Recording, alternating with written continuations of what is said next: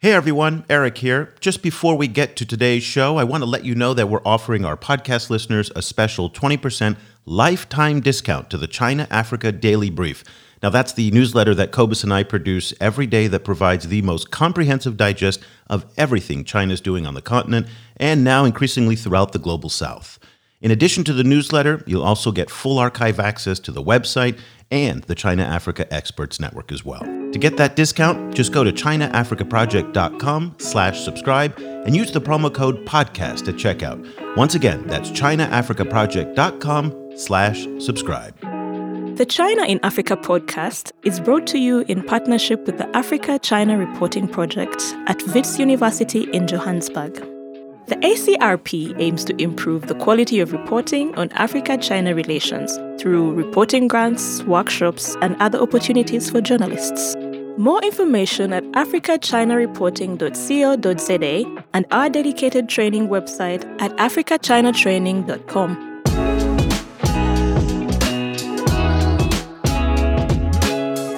Hello, and welcome to another edition of the China in Africa podcast, a proud member of the Sinica Network from SupChina. I'm Eric Olander, and as always, I'm joined by Cobus Van Staden, the senior China Africa researcher at the South African Institute of International Affairs in Johannesburg, South Africa.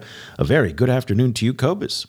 Good afternoon. Cobus, holy moly. The big story of the day is actually the big story of the week, the month, the summer has been the China DRC relationship. Not even close. This is by far the most important geopolitical relationship that China has in Africa today. So much is happening there so fast.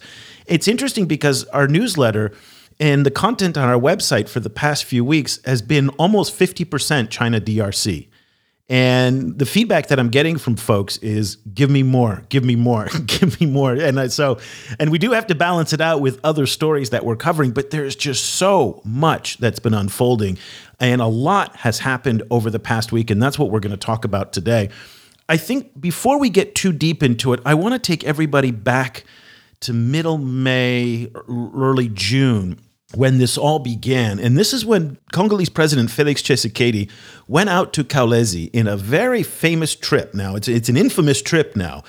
And he went out to Sicomines. And it was very interesting because what he did at the Sino Congolese joint venture mining is he told them right to their face. I mean, and I mean literally to their face, that this is not going to stand, that the contracts and the relationship over the mines has to be reevaluated and rethought. Now, it's very important to mention, as we're going to talk about the Sino Congolese mining contracts here, that the Congolese government itself, and President Tshisekedi in particular, has not singled out the Chinese specifically. They're saying foreign mining contracts.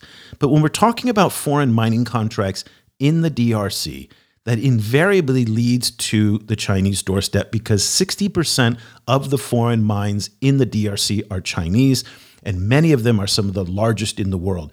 And the two contracts that the Congolese have gone after, the first for review, one is Sicomines, which is the $9 billion Sino Congolese mining deal that was then downgraded to a $6 billion deal, and also the China Moly deal in the TFM mine. So these are two big of. They went right with the big ones. But let's go back to that visit to Kolwezi in the mining belts. That's the copper and cobalt belts in the eastern and southern zones of the DRC. And let me play you a soundbite from this conversation. In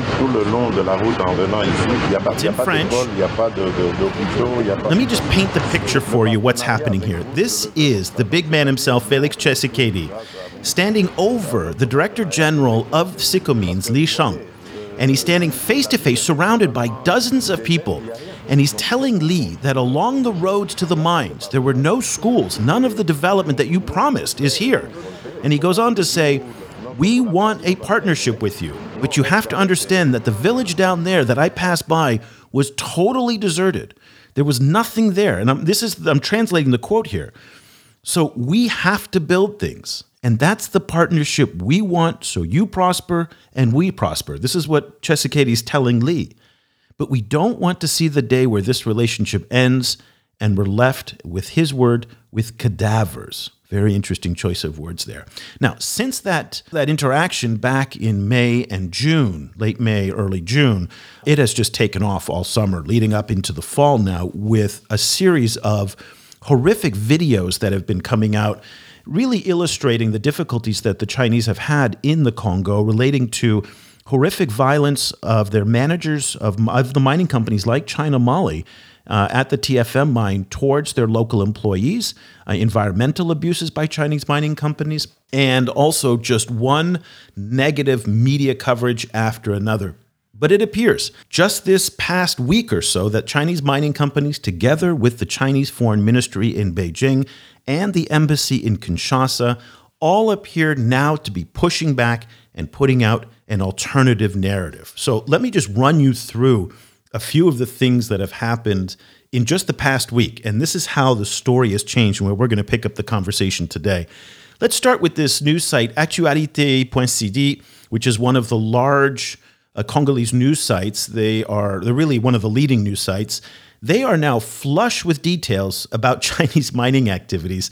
And this is a little bit of a surprise because anybody who knows Chinese companies, especially state owned mining companies, knows full well that these companies have been very, very opaque, very secretive. They don't like to reveal details.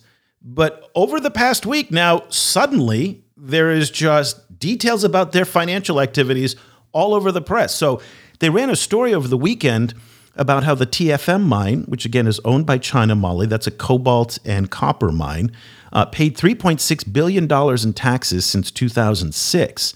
Uh, interestingly, though, uh, Actualité.cd did not say how they came about that information. Then they ran a story last Wednesday headlined, and you'll like this The Chinese company Ruashi Mining is abiding by the DRC mining code for the benefit of the community. The story goes on to say how the company's donated 0.3% of its revenue to local development initiatives. Hmm, okay, that's interesting. Now, on the same day that that story ran in Actualité.cd, the Ruashi Mining Company also permitted a pro Kabila social media influencer who published videos from the mine and said, and I'm going to quote here from his tweet Yesterday, I visited the Ruashi Mining Company in Lubumbashi. Contrary to claims made by foreign journalists about Chinese owned mining companies, uh, Mining paid $17 million in taxes for the year 2020. He then went on to detail how the company spent $24 million building schools, hospitals, and training centers for the local community. Again, it's just interesting that in one week, all of these details have blossomed. But wait, there's more. And just before all of this transparency unfolded online and in the media, Congolese mining minister Antoinette Nsamba Kalambayi went out to do site inspections of a number of different mines, including big Chinese mining companies in the copper and cobalt zones, both in the east and the south of the country.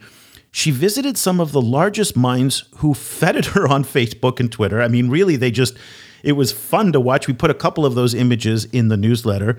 The two that I was able to track that she went to was the large COMMUS mine, which is owned by the Chinese mining giant Zijin, and then also the Lualaba Copper Smelting Company, which is also owned by the Chinese mining giant China Non-Ferrous Mining Corporation.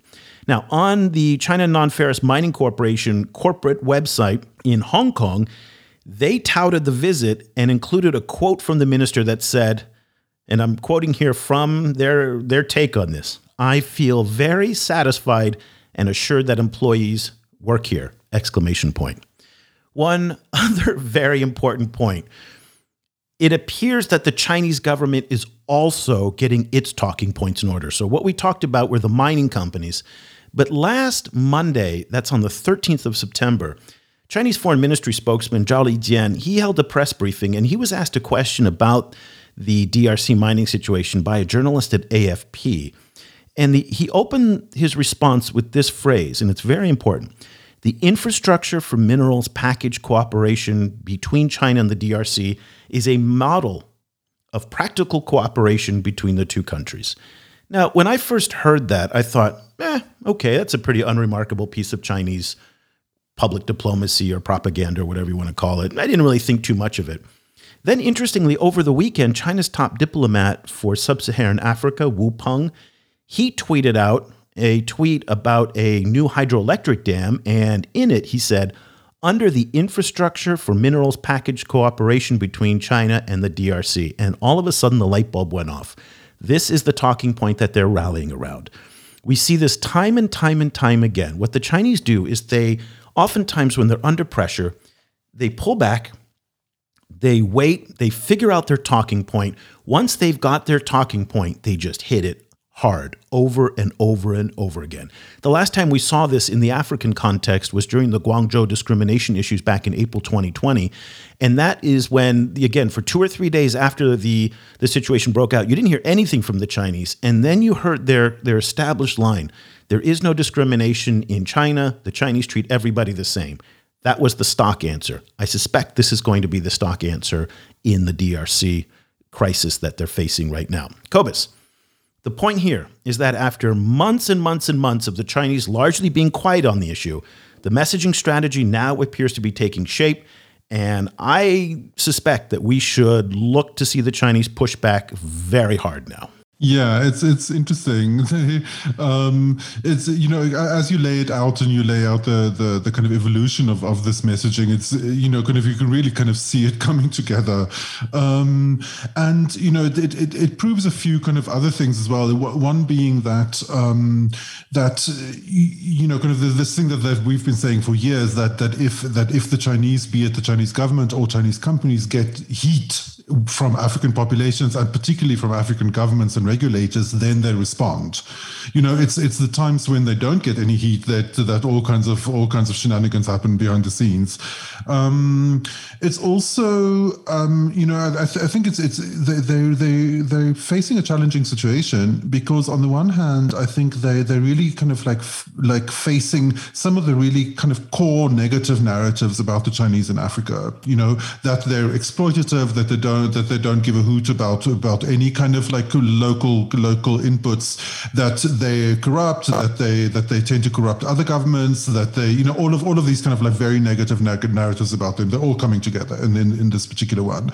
What is it's also is very interesting is that this is a real testing case for the for the infrastructure for resources, you know, kind of deal as a as a model and also, you know, kind of as a narrative, because we've seen little infrastructure coming out of these out of these resource deals. Um, and you know, and, and and I think from now on, as as the heat increases, I think we'll hopefully also see a lot kind of more critical kind of focus on Chinese infrastructure, not only in terms of are the roads falling apart during the rainy season, those kind of you kind of older narratives, but also it's very easy to slap together three prefab buildings and call it a school or call it a clinic or a training center, right? Like, did they actually employ any teachers? Are they actually supporting any kind of any kind of initiative or any kind of activity happening within those buildings? Those are all really interesting questions. Now, whether they will actually be answered is a different question because it's the DRC, you know? Yeah. And that last point that you made, it's the DRC. And that's what makes this especially confusing because observing these types of details from afar is, and as I wrote in today's column, it's a fool's errand. You cannot understand what's going on looking from the outside in. Let's get an insider's perspective. Our, our, our good friend Christian Géraud Neema Byamungu is a Congolese mining analyst. He's worked in the mining sector in the DRC. He's also a graduate of Renmin University in Beijing. And he's been following the unfolding developments between the Chinese and Congolese more closely than anybody else that I know. And so when I wanted to try and figure out what the hell is going on here, I thought Christian is the guy we're going to call to help. Christian, welcome back to the show. Thank you so much for joining us. Thank you, Eric. Thank you, Cobus, for having me back. Okay, let me just start with what the hell is going on? what the hell is going on? It's the big question now. It's about to understand what's happening in the mining industry right now with the all the revisitation process in, in, in ongoing in the Congo. It's really difficult to read exactly what's going on. We've seen so many things unfolding the last past few weeks. The Chinese communicate, the Chinese communication operation. Uh, countering coming back onto the narrative that was being painting that has been painting them as negative actors negative partners in the mining industry they're coming they're coming back strong with more talking points with more elements showing what they've been doing on the ground. So it's really interesting. We also see how on the twitter we saw how uh, China, uh, polit- uh, chinese diplomats going on a spat with the former trump administrations uh, on the uh, over chinese investment in drc but so far interestingly enough we haven't heard about the Congolese side yet. From the Congolese side, since the revision pro- the revision commission has been put in place, we haven't heard about them. From the government, except the uh, min- mining ministry, but from on the higher level in terms of uh, the revision process, we didn't hear about the prime minister. So, f- so f- from now, it's really hard to say what's really going on. So from now we just see that there is back and forth between China and the US, between China and Americans and the civil society in Congo, between people pushing the narrative either for China or either against China. But in the overall picture, we still have many things to to, to know about before knowing exactly what's what's going on on the ground. What kind of reaction has all of this gotten from from Congolese social media? Like, uh, can you get a kind of an indication? I know you're not not in the country at the moment. Can you get an an indication of what the kind of temperature is of the popular discussion of these issues? So so far we have um, we have I would say we have three camps. We have we have the f- a minority camp of like those who've been support of the um, President Kabila. Those have been pushing that the Chinese are totally positive. They have been having positive impact in the Congo. The investment has been huge. They've done many things in Congo. They've come to Congo when nobody was was ready to come. They invested a lot of money, so they've been doing a lot of things in Congo. On the other side, we have those who are supporting the President Tshisekedi right now. Who say yes, we have to re- we have really to revisit those contracts. We have to see what's going on. Have been really have have, have they've been fulfilling their their duty, their commitment to those to Congo, have been building have, have they been building schools, roads and every infrastructure, we haven't seen them yet.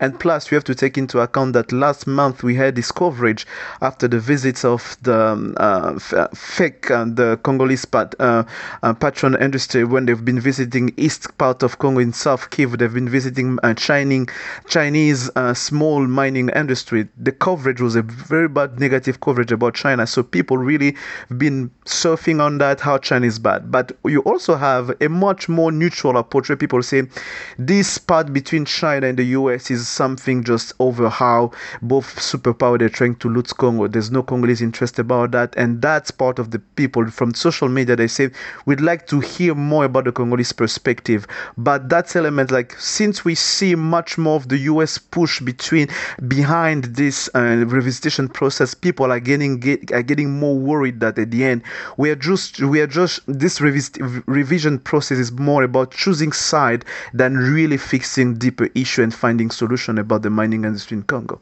Well, I want to get to the U.S. role shortly, but first let's talk about the point that you mentioned in terms of the small scale artisanal miners. And this was an issue that broke out on August 20th when the governor of South Kivu province, and that's in the far east of the Congo, he banned nine companies altogether, six of which were Chinese companies. Now, these companies were were banned from operating. They were told to shut down, and apparently not all of them did shut down. And then just last week, there was a riot in the small town of Kitutu in South Kivu, where villagers from about seven or eight different villages all mobilized together to burn tires, block the roads leading into one of these mines. And the police came out, used uh, tear gas to break up the, the riots, but it got a lot of attention.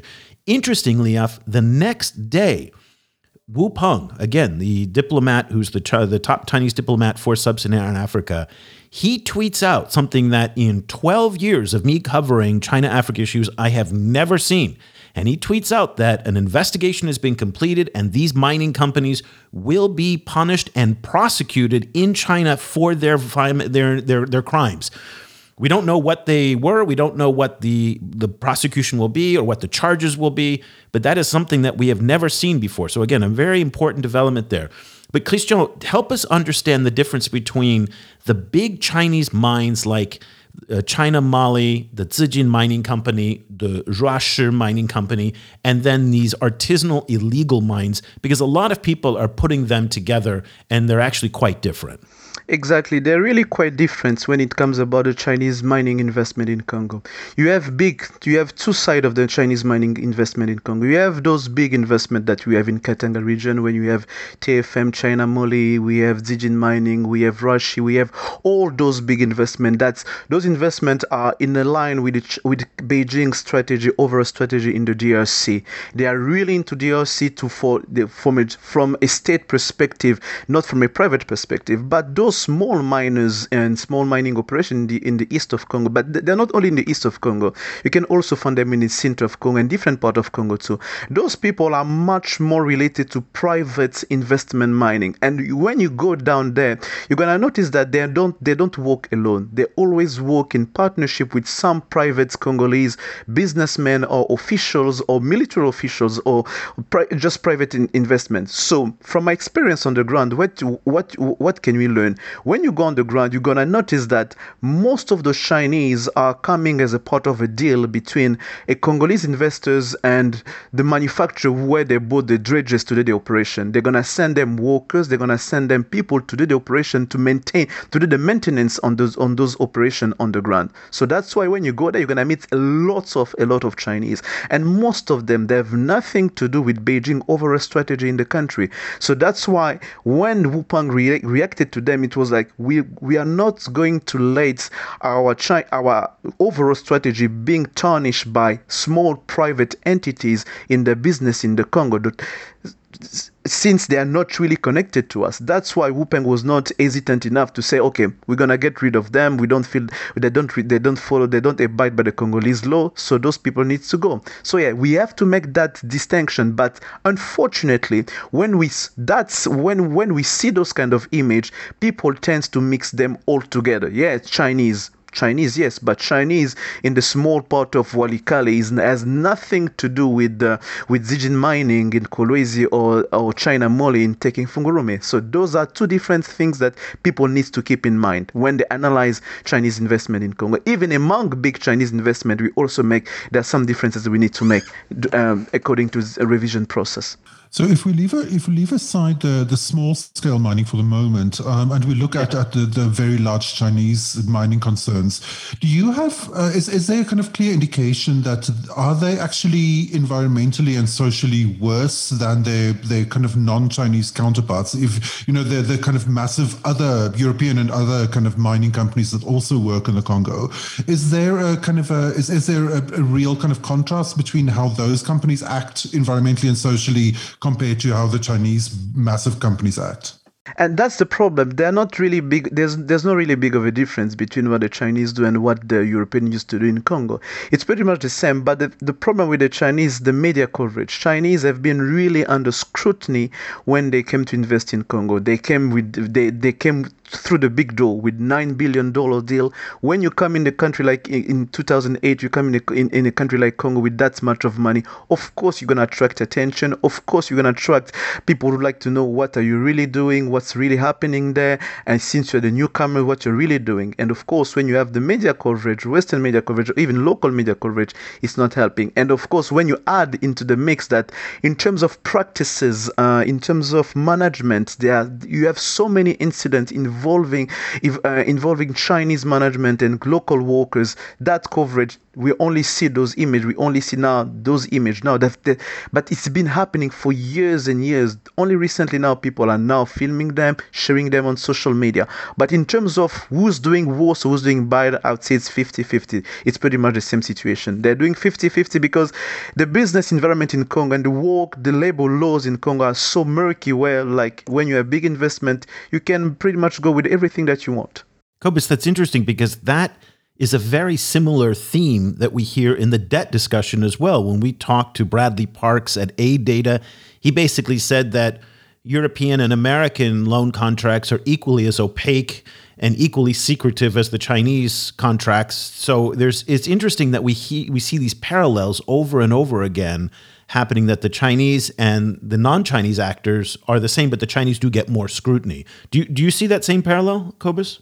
Yes, yes, I do, and and I think I think also another complicating factor there, or, or like an, an, additional factor, is the fact that that the, the the the overlap between the between the state and and the big company in in the Chinese case is so close. You know, a lot of these are state-owned companies. A lot of them have China in the name, um, so it becomes a lot easier to kind of slap this on. You know, to to to to, to kind of to accuse the the Chinese of of things that a lot of people are doing. You know, kind of in which the in which the Chinese case becomes an easy kind of like stand-in for the experience of of local populations with with big foreign companies. The, the difference then becomes that that many of the non-Chinese companies are transnational kind of neoliberal institutions. You know, they're kind of like like contemporary kind of massive transnational corporations that don't really have a home. They don't really have a, a they, they, they can't be seen as being American or British, even if that was where they were where they originated.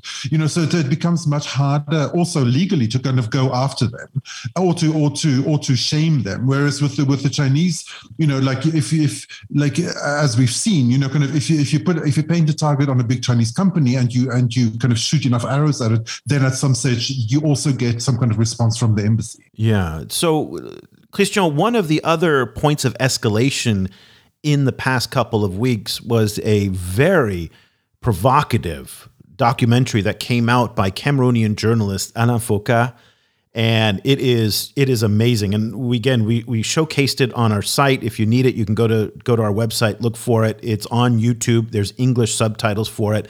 And uh, Foka went out to South Kivu, and and and and he was greeted when his plane landed with FARDC forces and also uh, undercover security of some kind. We don't quite know who it is. And basically, they said, You're not going to the Chinese mines. And this provoked him in the documentary, which is, by the way, entitled End the Slave Trade in Africa. And that is a reference, by the way, to the Chinese. And he says there are Chinese territories in the DRC that are controlled by Chinese entities. And it again, and this really got people excited, and so much so that Chinese ambassador to Kinshasa, Zhu Jing, responded to it on Twitter and denounced the documentary as well but it brings up the sensitive role of the FARDC, which is the armed forces of the Congo, of the Democratic Republic of the Congo. Talk to us about the controversy, Christian, involving those the, the force protection that these Chinese mines are getting and the role that that's playing on social media. Exactly. So the problem with um, with the armed force in DRC, as I, as, as I was saying earlier, is the fact that many of those Chinese businessmen, when they come, they come under the cover the cover of many powerful people within the army or politicians. When you go on the east part of Congo, you go South Kivu, you go on Walikale region, you go on Ituri region, you're gonna see many, many Chinese small mining operation dealing for FARDC officials. Those people are really powerful. Those people, most of them, they are people, they are generals, officials from those regions. So they have their own people guarding those Chinese, giving them security, guaranteeing them they're gonna be safe when they do business there. So when you go there, you can come with your official with your with your official role, with your official entitlement. You go there, you say, okay, we I want to visit there, but they're not gonna let you. And those military are really they can be really ready to shoot you on sight because there's no here it's a military zone. It's a, because of course but when you see the chinese gonna say no chinese are creating private private areas in congo. They're controlling they they create they're creating private region for them to control. But they don't work alone because when you look at those operations you're gonna find 15 20 chinese. They all have visa. They they may have they may lack a, a, a working permit. They may lack the proper paperwork but they all have most of them all have like proper visa when they came in. So the question is how they get into the country they get to the country through powerful people. Those powerful people, most of them are untouchable because they can be really they can be connected to um they can be connected to um rebel uh, armed uh, armed rebels in in the DRC. They can be connected connected to political leaders who they sell, they exchange their political support to the regime or to different people based on the fact that you let them do business in the you, you, you let them do business in the region. So when they do business in the region, they say we're not disturbing anybody, we're doing our business, so people can should not be coming here to disturb us when you do business with our Chinese people. So that's pretty much the situation when it comes to those small those small private entities there, and that's how it raised the controversy because when you go there, you feel you have that feeling that I'm a different country here. You can come with all the all the all the paperwork, but they say no, you're not gonna you're not gonna come in you're not gonna come in here. You're not gonna come in here. So yeah, that's the kind of situation that we meet in the years in the east part of Congo. But yes, but the documentary also talk about other mining uh, the other, min- other mining operation, but we may talk about it later. Then. Um, as Eric mentioned, we also so we saw a lot of kind of back and forth between Chinese and American diplomats um, on the Congo, and it's it's you know there's been. Cobus, Cobus, let me let me stop you there. Just to be clear here, uh, Peter Pham is a former diplomat, former diplomat so we have not seen any current diplomats. He's a former Trump administration official, the special envoy to the Sahel. So I just want to make that clear that it's not a current diplomat. Yes, thanks for that for that clarification. Um, it's and, and we've also seen we've seen a lot of rumors that there might be American, you know, kind of you know, kind of whispers in people's ears in, in terms of this that, that, might have contributed to this pressure that we're currently seeing from the DRC government on on China or Chinese entities. Then, um, can you talk about that a little? Little bit like how how what do you what have you heard about possible American influence and and what, what do you kind of make of this situation? Okay, this the story first time broke out on Africa Intelligence when they say they do believe that uh, they have element uh, uh, showing that American that behind uh, President Tshisekedi will to revisit those Chinese contract. And unfortunately, we've been seeing Peter Pham that uh, Eric mentioned. We've seen him every time there is uh, news, official news about Chinese contract being revis- being uh, changed, being monitored, is among is the first one to retweet and to make comments to show support. How come the U.S. is supporting it? And that's why really we have to be we have really to tread carefully here. We have to make we have to really to be attention because Peter Pham doesn't have doesn't hold an official position right now although he held a position as a special envoy into the, in the, the Great Lake region and f- later on as a special envoy in the Sahel region, but right now he doesn't hold any specific official position in the US administration. But based on his past and interest in Congo, when he's speaking, when he's tweeting, when he's expressing his point of view, people tend to say the United States are behind uh, what's happening in the DRC with this Chinese mining contract. They're behind the, they're, they're pushing for the change in the Chinese uh, Chinese investment in DRC. That's why we need to trade carefully. We need to know who are we talking about here. When we say when we say when we see a, dip, uh, a former diplomat like Peter uh, Peter Pham speaking, are we is he uh, is he speaking for the uh, State Department? Is he speaking on his own uh, for on, on, on his own point of view? Is, is he speaking about what? Who's who is he speaking for? Because when we see on the other side, Jing, Ambassador Jing speaking or uh, Wu Peng speaking, we know it's the Chinese administration who's speaking. But in the case of Peter Pham, we don't know. The American ambassador in Kinshasa, Mike Hammer, did not we did not speak about it, so we cannot really say Americans. Yes, we can. It's possible that we have American American interest behind pushing for those contracts to be revisited. We can have Western in- interest behind really pushing to see things going in a certain direction, but we have to tread carefully when we talk about the US because when we when it comes to US foreign policy, we have so many actors coming out uh, really playing uh, in the background that we have to be careful because we can we, we can be dealing with the American lobby here without really dealing with the American administration itself, knowing that US DRC is not always in the top of uh, in the top of the U.S. foreign policy strategy. So we have to really be careful about that. I am so glad you are asking for that kind of caution because in all of the reporting that alleges U.S. involvement, that that the embassy in Kinshasa, the US embassy in Kinshasa is whispering into Tshisekedi's ear to renegotiate these loan contracts. And even the Chinese official tweets on this matter have alluded to this. There has been no evidence of any kind. I'm not suggesting that it isn't happening. It's absolutely possible that it's happening. We just haven't seen any evidence. And even the African intelligence story that you referenced just says that it's happening, but doesn't show. Again, we don't know who is saying this, and we've never heard any of this. And so I think your caution is really well deserved. Now, a couple other points here that the U.S. might be involved in. So earlier this year, the IMF uh, put as one of its conditions for a $1.5 billion credit line for the DR Congo to restructure some of these contracts.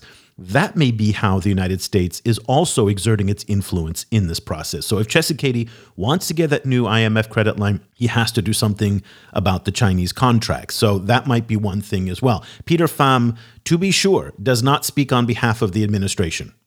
He is a distinguished fellow at the Atlantic Council, and as far as we know, that's all he does. But it is very interesting, and I highly recommend that you all follow the exchanges between Zhu Jing, the ambassador from China, and Peter Pham. I personally think that Ambassador Zhu is making a tactical mistake in responding to Pham because, in many ways, Pham is a provocateur towards the Chinese.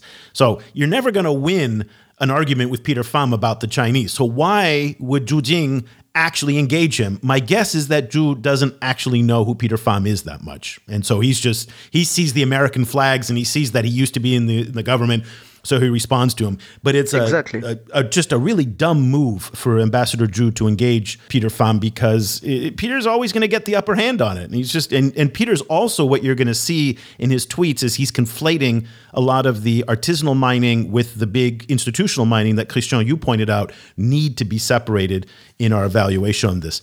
Christian, one of the issues that you and I have been talking about almost on a daily basis as we go back and forth on these issues is on the timing of this. And this is something that I brought up again today in, in the newsletter, which is why is Tshisekedi doing this now? These contracts have been in place for 15 years.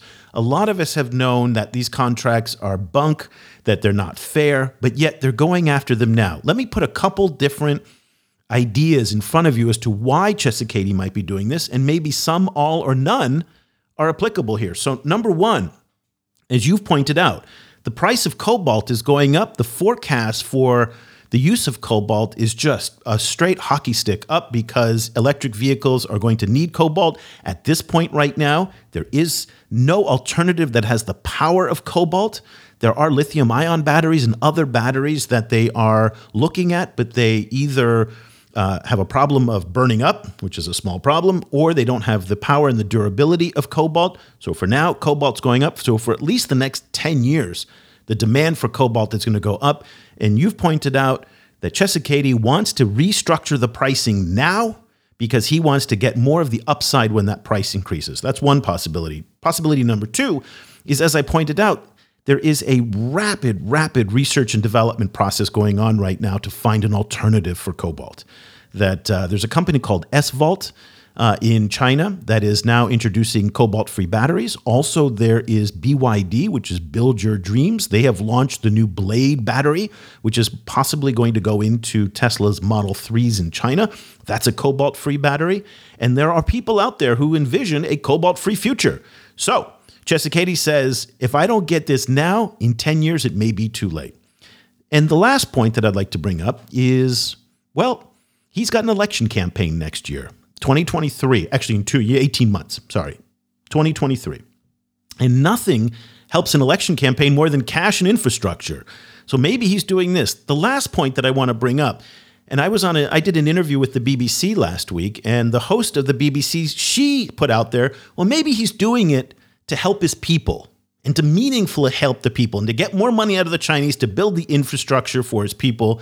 And I retorted to her on, on air that no Congolese leader has done that in the past half century. Tshisekedi himself has not proven himself to be that kind of leader. He's too early in his administration. So at this point, we cannot assume that he's doing this for the benevolence of his people.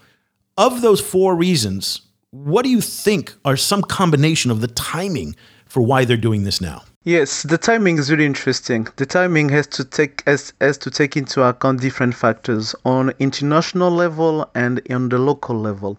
You mentioned on international level we have the case of the uh, the cobalt price skyrocketing.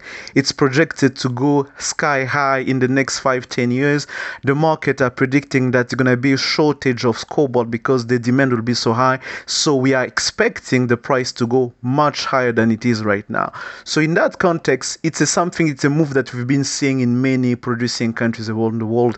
When price when commodities price go high producing countries tend to go back to mining and say we're gonna re- we want to renegotiate the deal that we have on the table because now things are getting better and we need much more money.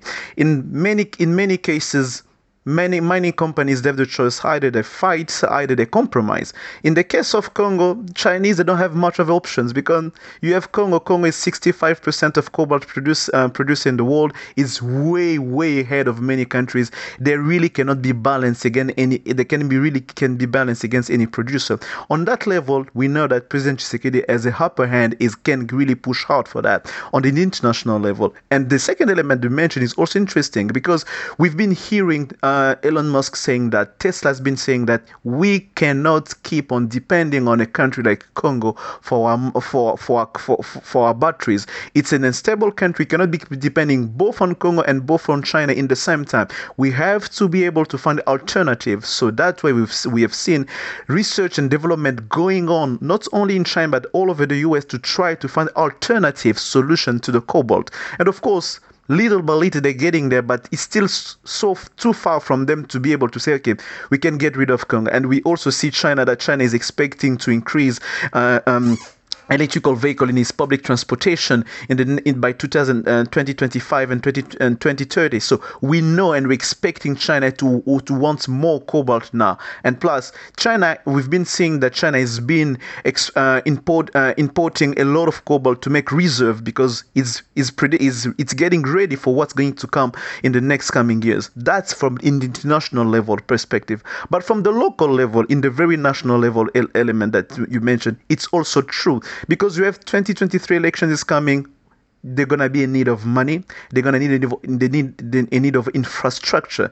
Who's better than China when it comes to building quick, to providing money, to you know, to boost your campaign, to boost your election? Nobody beats them. So on that perspective we can see that we can see the possibility that there is a need of like hey guys i need much i need i, I need more from me because election needs to come and she, it, it needs to show something. And don't forget we're also mentioning the fact that we are talking about the katanga region and Katanga region has, has been the region from the former president, President Kabila. So when is pushing, pushing for infrastructure being built in Katanga, because those infrastructure are not going to be built outside, uh, they will not start outside Katanga. They will start in Katanga region. So when he's pushing there, when he's pushing for infrastructure there, he's also making for himself a very solid campaign element argument for the for the Katanga for people from Katanga to say, hey, you know, me, I'm from another region. I've, I've pushed Chinese to build school in your in, in your region, uh, to build infrastructure and everything. And from that 2023 perspective, it is also cutting grass, um, uh, cutting grass at, at the foot of Moise Katumbi, who's also from Katanga, who's expected maybe to be candidate in 2023. So there are there are those elements that all come into play to say, hey, we need really to push for that to happen, and those are the elements that we cannot uh, lose in sight of. So when we analyze the situation, let's keep the international and the local interaction politics coming together to know what's going on. And the last element I'm going to mention it because I mentioned it in my in my blog a few weeks ago it's one it's one thing to have the American card in your hand. It's another thing to really go and push with that because there's been a talk recently in the Congolese politics that there might be a need of postponing election. There might be a need of a political dialogue to come before 2023 to postpone election. If that happens, Tshisekedi will need more of a Western support coming from the US to say, okay, we are backing up this, we are backing up this perspective so we can move forward. So there's also that need of, but in because he knows from that political in that political perspective he cannot gain much more for China. China doesn't get into pushing from international level to lobby for you that you know you have to postpone your election, but he knows that from the U.S. perspective he still can get that support to get that that uh, that that agenda out there from if, to the international community. So all those elements need to take in place. I was reminded from my time living in the Congo that it actually might, in fact, be someone like Tshisekedi who's behind or involved in the new narrative that's coming out. Because one of the tactics that I saw being used in the Congo was that stakeholders who wanted to pressure somebody would whip up a crowd. Yes. And all of a sudden, there would be a crowd, and then they would come in and provide the solution. You see that crowd outside? If you, they don't want you to burn down your house, I can solve the problem. When they were the ones who whipped up the crowd in the first place. Exactly. So it's entirely possible that Tshisekedi or his allies are playing both sides of this game. They are creating the problem and they are also the solution. Exactly. Exactly that. Because you those elements are really are really intertwined. They're all intertwined. We they're not separate. They're all intertwined. They have to play from international perspective and local perspective. So i also agree with you when the, they say that maybe he's doing he's doing that for the good of his for the good the good of the congolese people. It's just too early to say. It's just early to say. We haven't seen that. And when we analyze his governance we are not, we are far from believing it's really out of you know the benevolence of congolese people. We have to be careful when you tread when we when we when we when we analyze that but i don't believe that we are we are there yet I wonder if you could talk a little bit about about how this plays out in, in the Congo's wider sub-region. You know, so so we saw in the past um, during the, the Congolese Civil War that that many of its neighboring states ended up kind of being involved in in different kind of commodities extraction within the Congo, um, and obviously also exporting from the Congo is a regional issue. You know, the the the, the fact that the that the East East African standard gauge railway dream fell apart a little bit or was at least kind of facing some problems has direct bearing to the efficiency and you know and and the the, the kind of costliness of, of of exporting cobalt from the DRC and getting it to harbors. Um, so you know, kind of what what is the role of neighboring states in in this current situation? The neighboring states in this current situation are more into observing situation, uh, are more into the observant observation stand. They're looking at how it's going to play out, especially a country like Zambia when we have the new president in place. You also want to see how things are playing out in that region because when you see Chinese being pushed out in Congo, being pushed around, it, it, it may give him some idea about how he can play his card with the Chinese too because he also have a date release, a date release to negotiate with China. So we have all those elements that we have to take into place. But from now on, the big narrative happening in the Katanga region, it's really hard to see an a regional, an active regional influence on how things are playing out. If we were talking about the east coast, the east part of Congo, we can mention the what we call the usual suspect, Rwanda, Uganda, and everything. But when you come to Katanga, it's really hard to say now what's the influence and what's the role those countries are actively or passively playing in the region right now, in the situation right now. So it's still is an unfolding situation. We're gonna have to see how they're gonna play, how they're gonna play about it. We know that in terms of uh, in terms of uh, supply chain, we know that Congo is really wanting now to think about other supply route except South Africa to see how they can they can export through uh, Mombasa or Dar es Salaam because situation the supply chain can not not they don't want that to be disturbed with with what may happen in South Africa in Durban situation. But on the overall, it's too early to say the role that the region can, is playing in in the current situation. Christian Géraud Neema Byamungu is a Congolese mining analyst and also author of the excellent blog Congo Entre Deux. It's uh, Congo Between Two, which is the rough translation, and then it's in both English and in, in French, so I highly recommend it. I'll put links in the show notes. Uh, Christian, as I mentioned at the beginning of the show, you are an invaluable resource in tracking the minute to minute of everything that's going on in this debate. If people want to follow you on Twitter, where can they find you? They can find me at Twitter on Christian Géraud. So it's straightforward Christian Géraud, Christians, Christian and Géraud, G E R A U D. It's one word, and uh, you're going to have all info. I tweet about everything, mainly about Congolese politics. And recently, I'm getting into more Congolese mining industry. So I'm going to give more details about how things unfolding because it's a really interesting situation. So people are welcome to follow me and to have more details about it.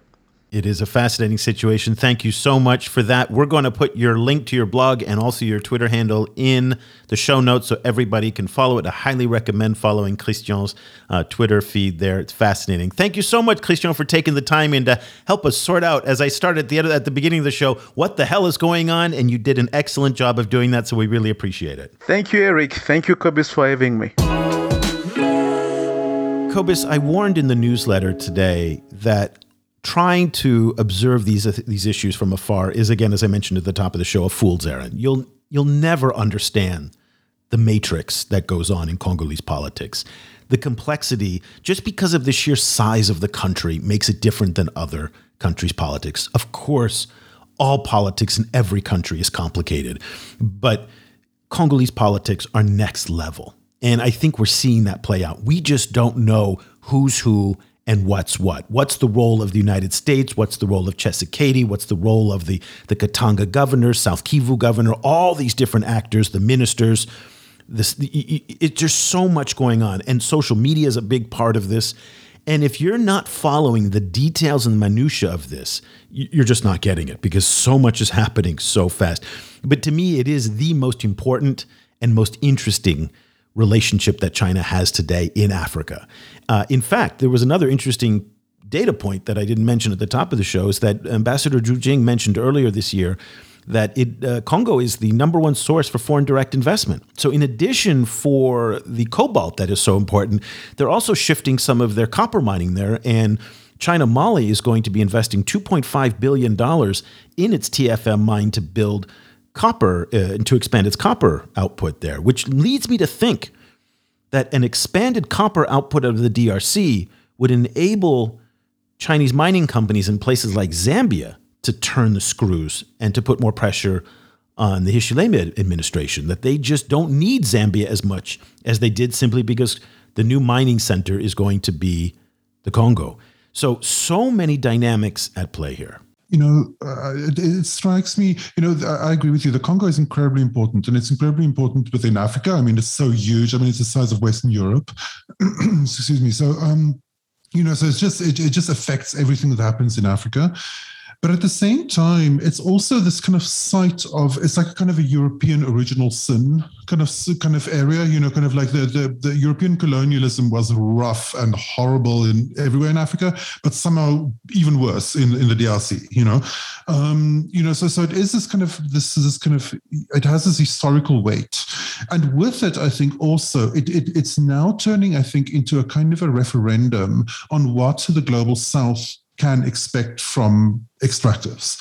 Um, because if it's if it can't if if the DRC can't make money out of cobalt at this moment of of you know kind of of in like a complete climate crisis and breakdown where we need to replace all of our all of our kind of hardware and particularly our kind of car and transportation hardware with stuff that that carry batteries that carry minerals from the Congo.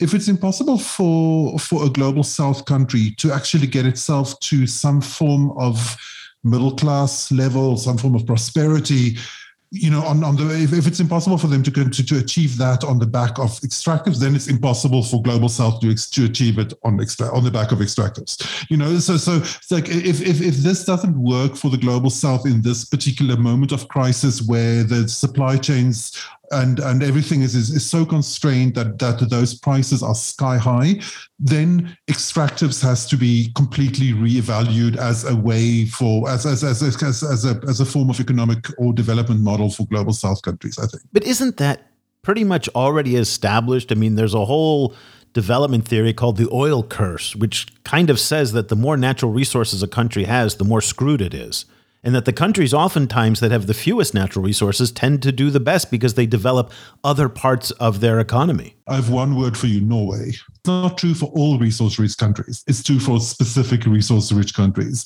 And, and that's exactly what I mean is that there is a kind of a, there is this kind of logic where, you know, where a kind of a, particularly in Africa, where where uh, the, the, you know if you don't have resources, oh, you're cursed by that by that fact. If you do have resources, you also happen, to be cursed by that fact. You know, it's a, there, there, there's a way that resources are used against countries in the global south. That that if the which which again, you know, kind of like I mean, this this has been said many times. You know, kind of this is this is not a new thing to say, but uh, again, like it be, the DRC becomes a kind of a test case of this, right? Um, where if if in this particular if in, in this particular set of historical circumstances, if you know if it's if it's not possible for a country to to actually achieve like like real kind of benefits from these resources, then it might not be possible for them to achieve for for the global south to achieve it. Um, you know that, that that that I think it's it, it's it's such a kind of I think it's a kind of a world historical kind of test case in a way. Well, in many ways, the DRC is unique because of its supply of cobalt. And cobalt is in some ways a unique resource. Again, we talked about how 60 to 65% of the world's cobalt reserves are in the DRC. The Chinese can you know control the lion's share of that up and down the supply chain by the way in the DRC. More importantly though, is that they control 80% of the processed cobalt output, and that's what goes into the batteries that power these electric cars. That is a point of concern for many governments in not only the US and Europe, but also in Korea and Japan, other big automaking countries as well, that they are dependent on China for this cobalt, which is another reason why they want to try and develop alternatives to cobalt, not just because of the instability in the DRC, but also because they don't like the fact that they have to depend on China for this strategic resource. So expect that change to happen.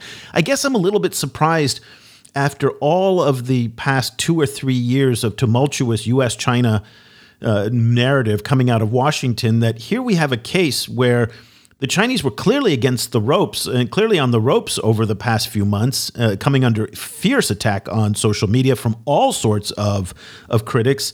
And the United States, for the most part, has stayed quiet. We have not heard the United States government weigh in on this controversy. Again, there are all sorts of rumors that they are engaged in the back channels and they're whispering into Tshisekedi's ear, but certainly coming out of the State Department itself or out of the White House, we're not hearing much. And it just seems to me that's an unusual situation given the fact that the U.S. has really never missed an opportunity to pound the Chinese when they can, and this seems to be as good an opportunity as any. Yeah, you know, it's, it, it'll be interesting to see how how it develops. It'll also be interesting to see whether other non-government um, actors emerge as kind of pro- proxy speakers, um, you know, for for the for the government.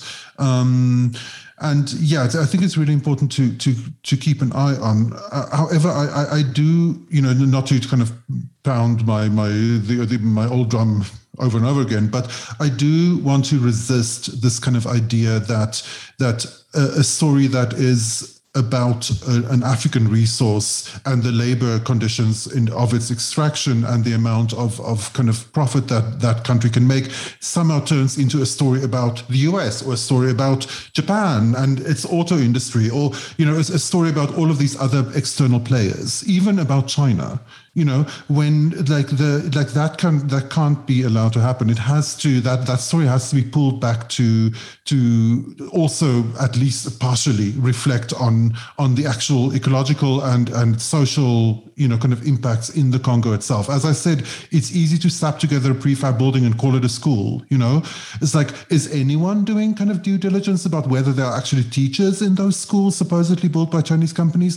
If someone isn't and if that if that you know, and and uh, as as we say, we said right throughout, like you know, kind of a, a, key problem here, key problematic actor here is the DRC government itself, you know, and and its its kind of failures and its corruptions and its, its shadiness. But at the same time, it like it, it it makes me crazy to like open up the website of Financial Times or Bloomberg or Economist and and to see the entire DRC Congo story being discussed in terms of the U.S. and China as if the Congo isn't involved, you know, and particularly a country that has been so damaged by external forces throughout history you know?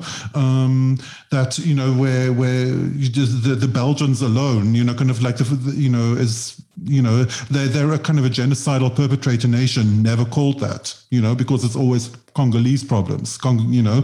So so uh, the, the, it, it, yeah it, you know kind of it, it, it makes me crazy when when when that kind of you know, the, uh, particularly a kind of a global south state of the size and importance of the DRC ends up being weirdly excluded out of its own story. Well, to that point, one of the very interesting aspects of this story is the role of Congolese civil society organizations. So that protest in Kitutu I talked about in South Kivu was organized by an environmental CSO. Also, the journalism that's been coming out of Kinshasa and the Alain Foucault, Foucault uh, documentary. So independent journalism is also playing a part in all of this. So I think civil society independent civil society in uh, the DRC is another actor in all of this. Those are the kinds of things that we've been showcasing on our blog and also on in our newsletter and now in the podcast as well. We're looking to bring on some of these uh, civil society groups to talk to you on the podcast as well, because to Cobus's point, uh, really having the agency of all of the different players in this discussion is so important. So, but it is one to Cobus. To your point, though, I mean, it is it does it is an issue that does affect a lot of international actors though. So you can't divorce it entirely from what goes on in korea japan china and, and the us i mean that is a part of the story at the end of the day yeah no it's, it's definitely a part of the story but but at the same time you know kind of the the fact that it is a part of the story needs to then put to the position of the drc in even more prominent position you know because there are all of these international actors involved um, you know but but instead what we're seeing is that is that it, it becomes about the international actors Okay, that's a fair point. Uh, let's keep the conversation there. There's obviously so much more to discuss. We didn't get into a lot of the aspects, but time is running out here. Uh, if you are interested in this story, there is really only one way to follow it, and that is by subscribing to the China Africa Project. We're consolidating every day all of the different points that are being made. So today, again, six, seven stories on on just different aspects of this and again trying to amplify the civil society voice the chinese voice and what's happening internationally on this story go to chinaafricaproject.com slash subscribe and you can try it out free for 30 days the subscription you'll get full transcripts to this podcast you'll get full access to our archives and thousands of stories that are archived and organized by keyword country and category. So it's a great research tool as well. So if you have any questions, you can email me directly, E-R-I-C, Eric at ChinaAfricaProject.com or Cobus, C-O-B-U-S at ChinaAfricaProject.com. So that'll do it for this edition of the show. Cobus and I will be back again next week with another episode. Until then, thank you so much for listening. The discussion continues online. Head over to facebook.com slash China Africa Project to share your thoughts on today's show. Or follow the guys on Twitter. Eric's at eolander, and you can find Cobus at Stadenesque. For more information about the China Africa Project and to sign up for our free weekly email news brief, go to chinaafricaproject.com.